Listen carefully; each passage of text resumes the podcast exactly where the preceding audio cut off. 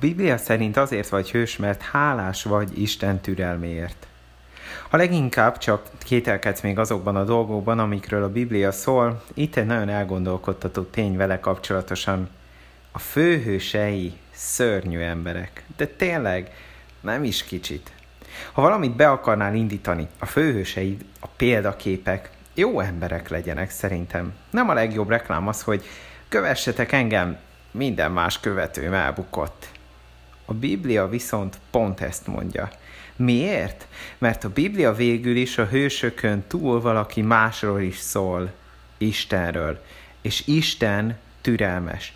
Isten kibírja várni azt, hogy mi készen álljunk őt követni. Pétert a bűntudat gyötörte, könnyek gördültek le arcán. Ilyetten, összezavarodva és gyászolva rohant kifelé a főpap udvaráról. Éppen most tagadta le, hogy ismeri Jézust.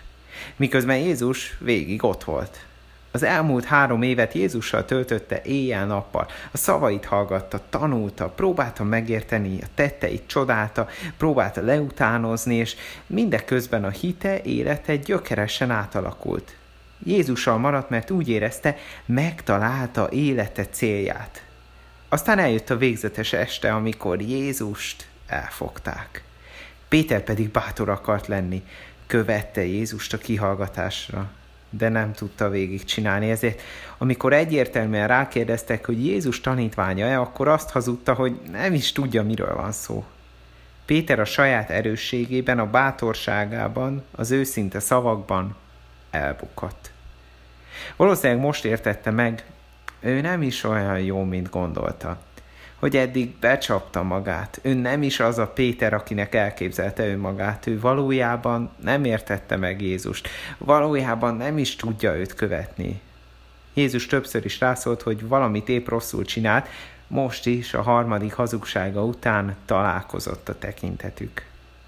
De Jézus mégis szerette. János Jézus egyik utolsó tetteként azt írja le, hogy Péterrel elbeszélget. Miközben Péter beismeri, hogy alkalmatlan a vezetői pozícióra, Jézus megerősíti ebben a tekintetben, hogy pont ezzel az alázattal lesz megfelelő vezető. Péter aztán az egyik legfontosabb vezetője lett a Jézust követő közösségeknek. Kitartó, bátor és őszinte bizonságtevőként egészen a haláláig kivégezték a hite miatt, követte Jézust. Még arra is képet lett, hogy másoknak adjon tanácsot. Két bibliai könyvet ő írt.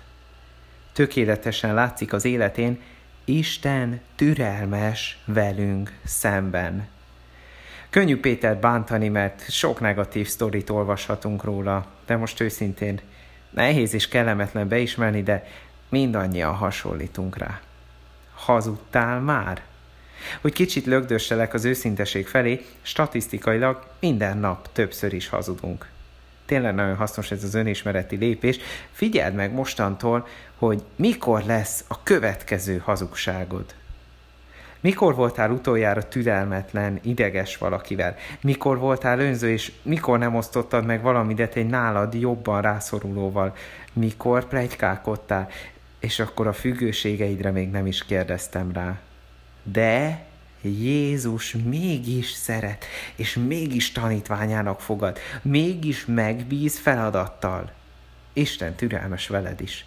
Péter ezt írta a második levelében, Isten türelmes hozzátok, mert azt akarja, hogy mindenki megtérjen. Persze Isten türelmének van egy célja, hogy megtérj, hogy elkezd ma az új életed vele. Nem azért türelmes, hogy te továbbra is nélküle élj. Nem azért türelmes, hogy te továbbra is áts magadnak és másoknak, hanem vár. Vár rád, hogy megtedd, amit kér. Vár rád, hogy abba hagy valamit. Vár rád, hogy elkezdj vele beszélgetni. Vár rád, hogy megtedd az első lépést. Vár rád, hogy betörzsd a tőle kapott küldetésed. Egy kis feladat a végére. A legjobb az lesz, ha ezt megbeszéled Istennel. Istenem, köszönöm, hogy türelmes vagy azzal kapcsolatban, hogy én